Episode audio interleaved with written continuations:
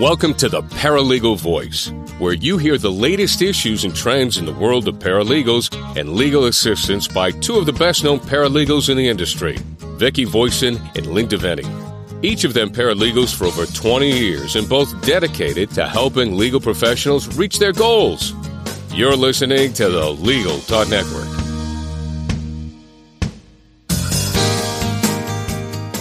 Welcome to the Paralegal Voice here on Legal Talk Network. I'm Vicki Voisin, a NALA Advanced Certified Paralegal, and I call myself the Paralegal Mentor. I publish a weekly e-zine titled Paralegal Strategies, and I'm also the co-author of The Professional Paralegal, a guide to finding a job and career success. You'll find more information at paralegalmentor.com. My co host, Lynne DeVenny, is unable to be with us today, so I'm going solo.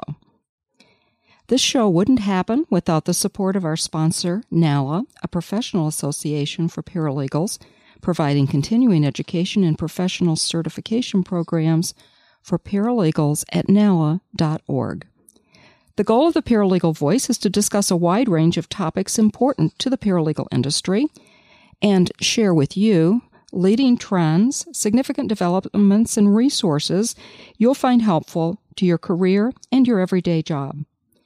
And we also have guests on the program to help us explore timely topics. Today on the Paralegal Voice, we'll discuss the new trend of working virtually and how virtual paralegals form a magical team to deliver services to attorneys. Joining me today are Tina Marie Hilton and Cathy Ribble, ACP.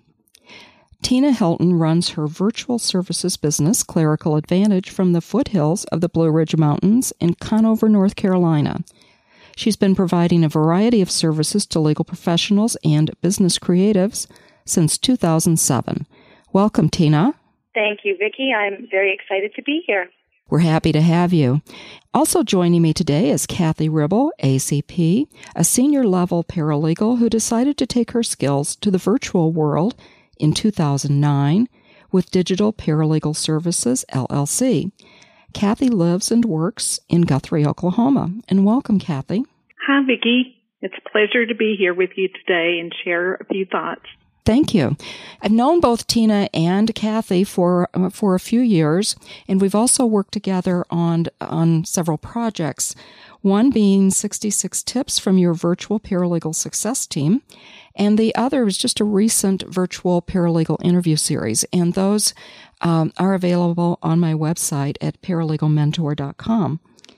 Now, Cathy and Tina, both of you had a vision of owning your own businesses, and that was to provide virtual services.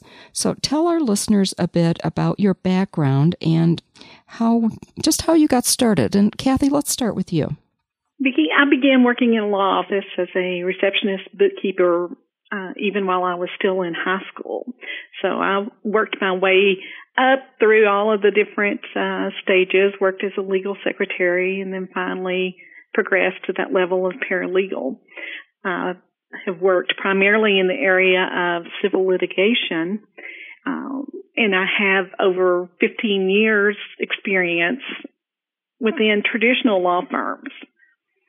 One of the first times that I heard the term virtual paralegal was actually on one of your monthly paralegal calls with the paralegal mentor. Uh, I knew about freelance paralegals and I suspected that some paralegals worked from home, but I really did not know any details about that.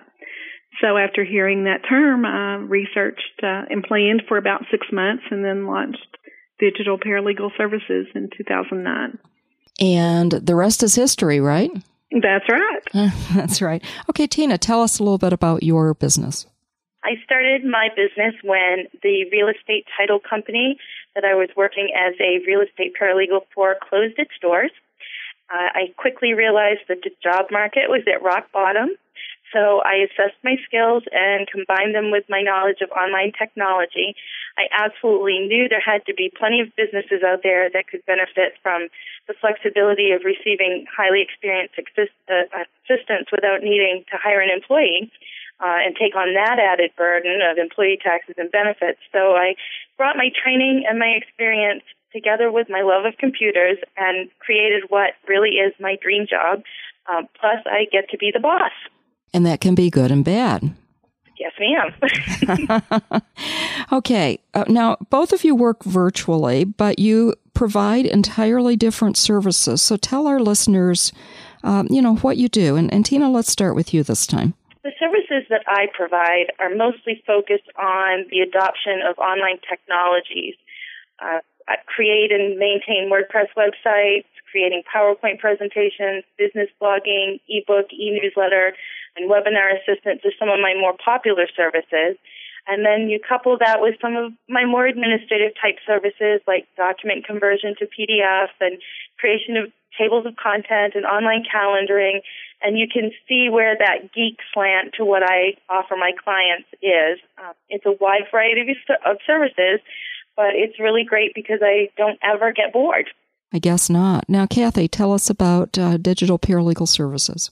My services differ from Tina in that I provide more traditional uh, paralegal services for attorneys. I do the same thing that an in-house uh, typical paralegal or legal assistant would perform. I I work from my home office. That's the difference. I'm still a valuable member of the legal team. I review documents. I draft pleadings and correspondence. I electronically file documents with courts. Uh, just basically all of the different aspects that a paralegal would perform in a traditional law firm office. Okay, now Tina, I have a, a really good question for you. What are some of the most important skills a person needs to work virtually, or maybe what kind of personality works best for this? I think one of the top things is you need to be able to prioritize and work independently. And I think that would have to rank number one. If you're somebody that needs that boss reminding you of due dates when your work is due, then this would not be the job for you. Um, you have to, you know, be aware of your deadlines and everything yourself and make sure that you meet them. Um, also, being able to assume the role of business owner and marketing department while still getting the work work done uh, multitasking is absolutely essential to the success of a business like this. And again, being able to prioritize, even if that priority is your own business, uh, you can be providing the best service in the world, but if you don't take your time to invoice, you're not going to get paid. Right. I, I think one of the biggest things people re- need to realize is first of all, it's not easy. And second of all, it doesn't happen fast. And third, you kind of have to wear, a, you know, several different hats when you're doing this. Is that right? Absolutely. Yeah. So, Cathy, working as a virtual paralegal still does require working under the direct supervision of an attorney, which is part of the definition of a paralegal. So, how do virtual paralegals meet their ethical obligations? As a virtual paralegal, I have the same ethical obligations as an in house or traditional paralegal. Virtual paralegals must keep the supervising attorney involved and aware of all the tasks that are being performed. Communications and task completion are documented with email updates to the attorneys. All email communications with a client are always copied to the attorney. Document drafts are forwarded to the attorney via email for specific approval and digital signature before they are finalized and mailed or filed with the court. I also maintain a personal conflict of interest database uh, for myself just to be sure that those boundaries do not get crossed either. Well, thank you. Those are some really um, important points. Now, I, I, think people might be interested in knowing what's good and what's not so good about working virtually. Can you uh, both give me, you know, just some of your uh, your take on that? So, Tina, what do you think? Uh, my one good thing, if I had to boil it down to one, would be being able to work from home and the flexibility it gives you as far as being able to adjust your schedule as needed. And the one bad thing would be the difficulty of balancing your work and life because you are working from home. It's way, way too easy to work all the time because it's always there in front of you. And Cathy? I think the top um, benefit would be just having the ability um, to work with the attorneys and paralegals that I want to work with. I can be somewhat selective um, based on professional styles and core values. If you know a relationship is just not working, then it's uh, more easy to move on to, to another ideal client or paralegal relationship. Much easier than if you were in an employee position within a law firm. You would actually have to be seeking a new job. So that is uh, much better. Um, negative aspects, um, I, I would say that that boils down to working lots of hours. Um, as Tina mentioned, wearing all of those hats, you absolutely must multitask all the time. And although you might not be billing for as many hours as you work full time, you are definitely working the same amount of hours, if not more, depending on what stage your business is at. I totally understand that because I do a lot of my work virtually, and uh, I, I think I work more than I did in uh, you know when I was in the brick and mortar setting. Okay, I have um, we're we're just about to go to break, but I have a quick question that I would like to throw out here, and that's the issue of secure, uh, secure communications. How do you uh, both deal with that? Uh, Cathy, you want to give me a, a brief answer? I use um, the special tools that technology has given us today. Uh, there are a number of secure file sharing tools such as Dropbox. There's SugarSync. Uh, we also have uh, some services such as Clio and Rocket Matter, which are actual attorney services. They're all password encrypted tools for sharing documents and information concerning your files. Some mm-hmm. attorneys will still do just plain email. Uh, I use a secure network internet connection. Okay. And now, Tina, what about you? Like Cathy, I use a lot of the online file sharing services like Dropbox and my network, my I have a wireless network in my home, but it's secure and it's encrypted. Um, but also, I don't probably have to worry about the same level of uh, security that Cathy might have to, but I am aware all of the time that, that my clients do include attorneys. And I do things like when I create a PDF, we can password protect that PDF, we can encrypt that PDF. So um, I actually use the Adobe software in order to do that and add a higher level of security to some of the documents. Okay.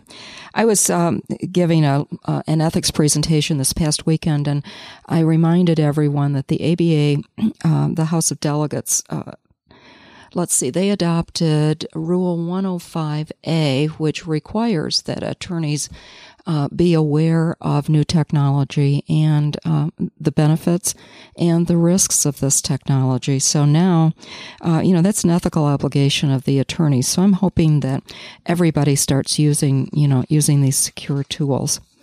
Okay, it's time to take a quick break. When we return, we'll have more information to share with Cathy Ribble, owner of Digital Paralegal Services, and Tina Hilton of Clerical Advantage. And now a word from our sponsor, NALA.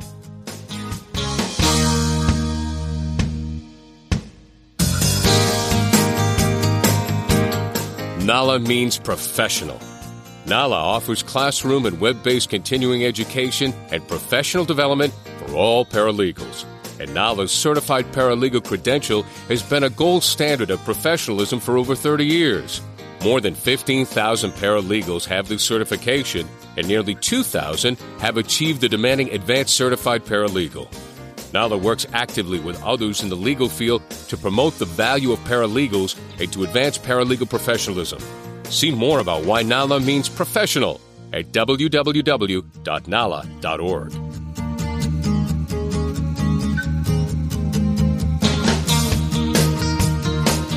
Welcome back to the Paralegal Voice. I'm Vicki Voisin, and we're talking today with Tina Marie Hilton and Cathy L. Ribble, ACP. Tina, you are a member of the attorney's team. So, what tips do you have for listeners for forming that team and making that work? I think the first thing that you need to keep in mind is you want to find team members that fit your work style. If you are an extremely laid back type of person and your team members are more tightly wound, both of you are going to end up frustrated.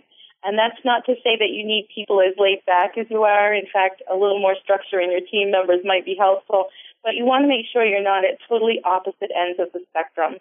And I'd also recommend that rather than trying to find one team member that does everything, that you consider taking on multiple team members, each with their own strengths and abilities. Those are good tips. Now, Cathy, your business actually, um, I think, hires paralegals to be members of your team. So, and they're there to provide services to attorneys at your direction. So, what standards and skills are required for paralegals who work with you? For clarification, we do not actually hire paralegals as employees, but we enter into a uh, subcontractor arrangement. Our goal at Digital Paralegal Services is to match attorneys who are looking for virtual support with paralegals who have the particular experience in, a designated practice area and preferably even geographical area.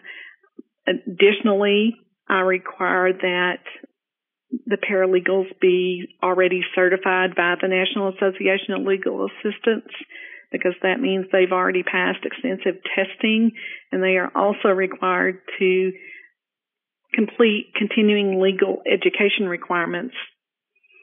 So that assures me and the attorneys that the paralegals meet a certain professional standard. I uh, I agree with you that they need to meet standards. I mean, this isn't anything that, first of all, someone right out of school um, can't do this job. They have to have some practical experience, plus the education and the continuing education. So, if I hear from uh, people who want to start a virtual business, you know, maybe they're just out of school and they're having a hard time finding a job and they think that this might be the way to go, I always recommend that they have some uh, office experience before the, and at least two years of office experience before they start their own business. Would you agree with that, Cathy? Most definitely. And the other virtual paralegals that I have uh, collaborated with over the past few years uh, would say the same thing. Yeah. Now, Tina, uh, you know, not only do you provide services to attorneys, uh, you also provide educational opportunities for other uh, others who want to work virtually. So, tell our listeners about um, those educational programs that you offer. Sure, Vicki. I am a faculty member at Solo Practice University, where I teach a course for solo attorneys on finding and working with virtual service providers. And I also recently launched Virtual Assistant Survival School, which is for those looking either to start working as a virtual service provider or those that are already doing so and are looking to expand their skill sets and, and the amount of services that they're providing. So, what are some of the things that you teach them? I know you've got some uh, modules up. Tell me the, about some those. Some of the recent items that I've had as far as learning modules is um, Pinterest and Twitter. I've got modules on both of those uh, going. We've got a module on networking that's coming out soon, um, and all the way back to just you know the legalities of starting up your business, what you need to look into as far as you know your your local rules and regulations and fees that might be uh, needed to taken care of before you start that business. Uh, Cathy, you are, um, you know, you're a contributing author. I know that, and you've even contributed um, a couple of articles to uh, Paralegal Strategies, that my weekly newsletter. But you're also a guest blogger. So, tell our listeners where you've done that, and the biggest thing is how you make time to write, and you know, and how the writing has benefited you. the uh, writing does not just happen for me uh, with with inspiration. I have to make a list of you know ideals that uh, I think would make a good article, and then I have to physically schedule that on my calendar, or it won't get done. I just have to have a um, deadline self-imposed or or even a deadline to a third party that really helps me discipline myself to complete that task I have I started blogging on my own website, Digital Paralegal Services, and then as you mentioned, um, some of those articles were shared in your e-zine and a few other sp- blogs and websites started picking those articles up. Eventually, I've had some very special opportunities to guest blog for Deborah Bruce at Raising the Bar, which is a law practice management thoughts and tips blog.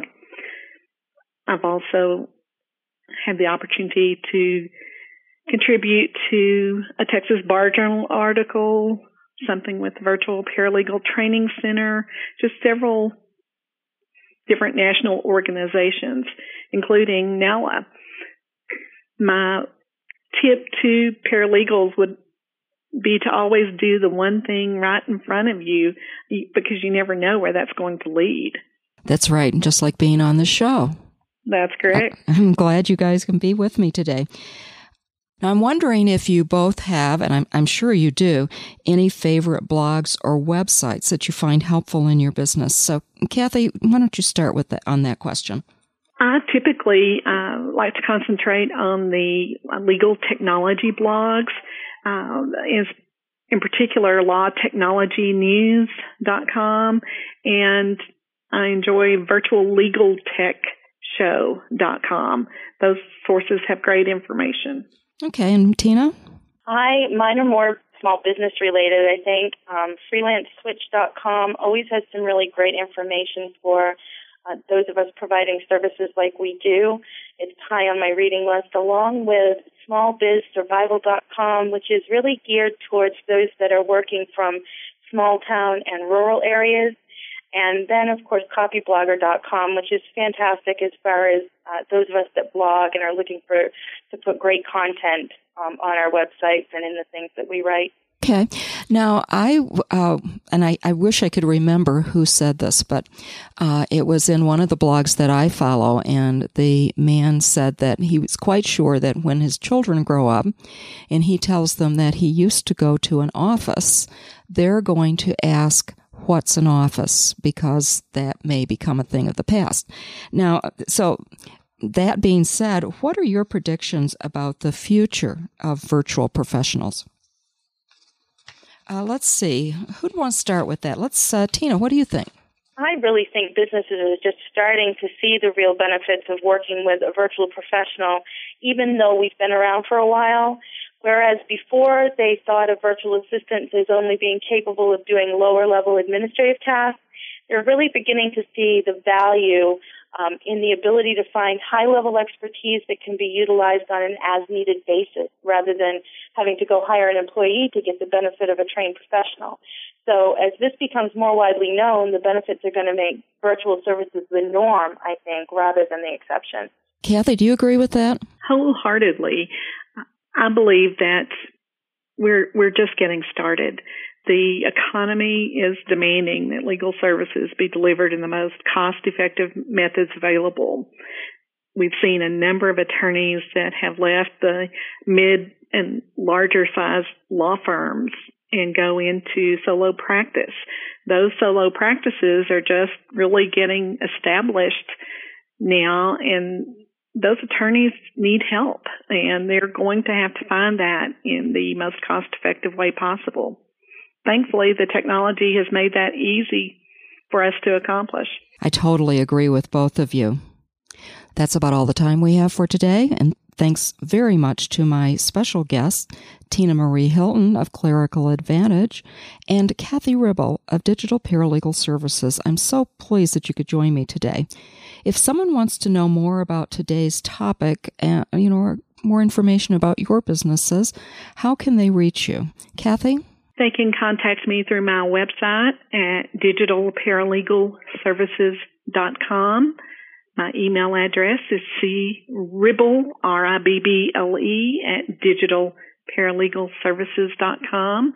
And they can just give me a call at 1-800-531-7527. Great. Thanks. And Tina? I can always be contacted through my website, clericaladvantage.com, or directly by email at thilton at clericaladvantage.com. Okay.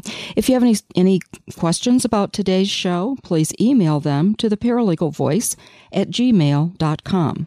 We're going to take another short break and come back with some paralegal news and announcements. So don't go away.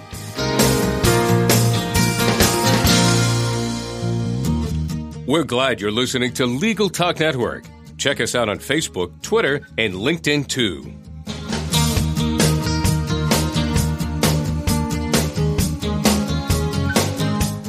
Welcome back to the Paralegal Voice. This is the time when uh, I give you your practice tip for the month. Now, this past weekend, I presented legal technology trends, leveraging new and useful tools to meet ethics obligations. And I did that at the conferences of the Los Angeles Paralegal Association and the Inland Counties Association of Paralegals. Talking with all of the paralegals who were at the, those conferences reminded me that California paralegals must meet the standards set forth in Section 6450 of the Business and Professions Code to use the title paralegal. So if you're a paralegal in California, be sure that you have the continuing education credits that, you know, are required by Section 6450, and you need those by the end of the year. If you're a paralegal in another state, be sure to check your state standards for using the title paralegal. Those standards really do vary from state to state. Also, the American Bar Association, NALA, NALS, and NFPA also have standards that you do need to meet, so please do keep up with that. So that's all the time we have today for the Paralegal Voice.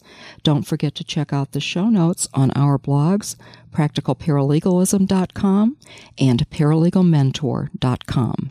This is Vicki Voisin thanking you for joining me today and reminding you to make your paralegal voice heard.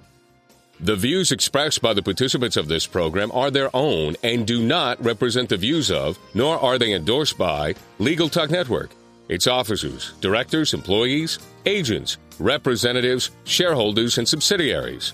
None of the content should be considered legal advice. As always, consult a lawyer. Thanks for listening to The Paralegal Voice with Lynne DeVenny and Vicki Voisin. This podcast is produced by the Legal Talk Network. Be sure to get the next edition of the podcast. Subscribe to the RSS feed on LegalTalkNetwork.com or in iTunes.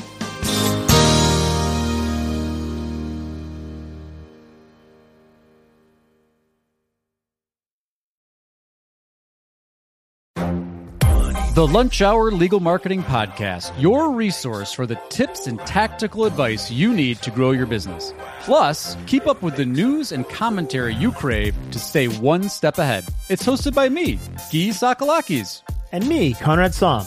Every other week, we break down the issues holding back your marketing strategy and talk about the changes you need to be prepared for. Check out the Lunch Hour Legal Marketing Podcast wherever you get your podcasts or on YouTube.